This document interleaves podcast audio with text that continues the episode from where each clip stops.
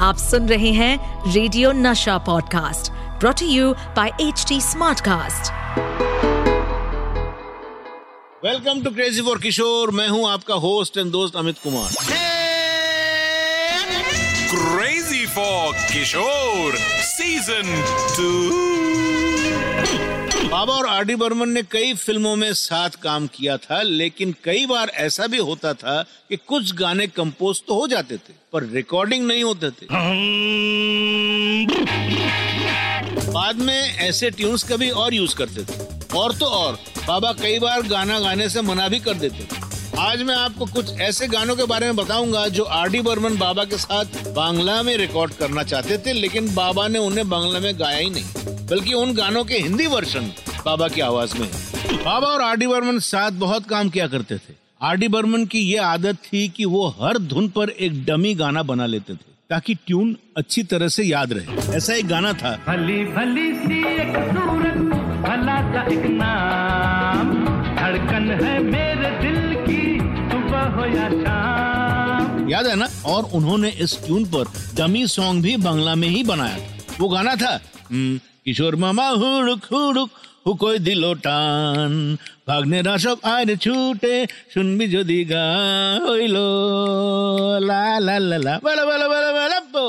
ये गाना था ये गाना कभी बंगला में तो बना ही नहीं अगर बनता तो बहुत अच्छा होता जब आर डी बर्मन ये डमी सॉन्ग बना रहे थे उसी वक्त ऋषिकेश मुखर्जी वहाँ आए थे और उन्होंने सुनते ही इस ट्यून को बुढ़ा मिल गया फिल्म के लिए ले लिया ऐसा ही एक गाना था अनामिका का मेरी भीगी भीगी सी। याद है ना?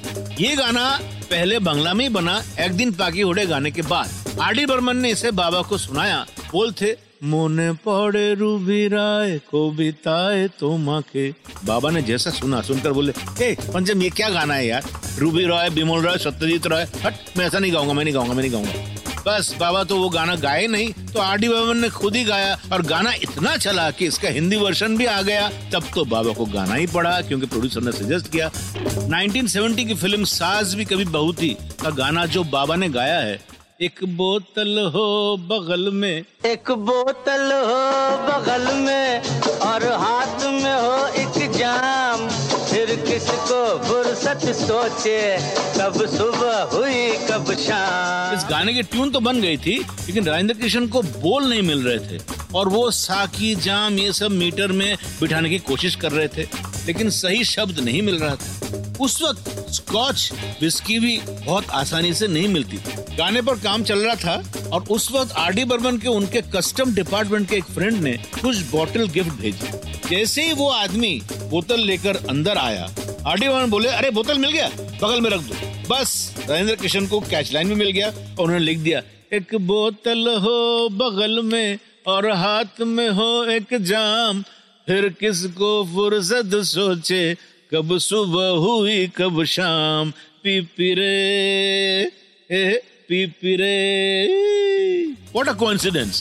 Real life और रियल लाइफ की सिचुएशन के मेल से बना ये गाना। है ना मज़ेदार किस्सा? ऐसे ही कुछ और मज़ेदार किस्सों के साथ आऊँगा फिर वापस। तब तक सुनते रहिए crazy for Kishore season two इस पॉडकास्ट पर अपडेटेड रहने के लिए हमें फॉलो करें एट एच डी हम सारे मेजर सोशल मीडिया प्लेटफॉर्म्स पर मौजूद हैं। और और ऐसे पॉडकास्ट सुनने के लिए log on to W W W dot H D smart cast dot com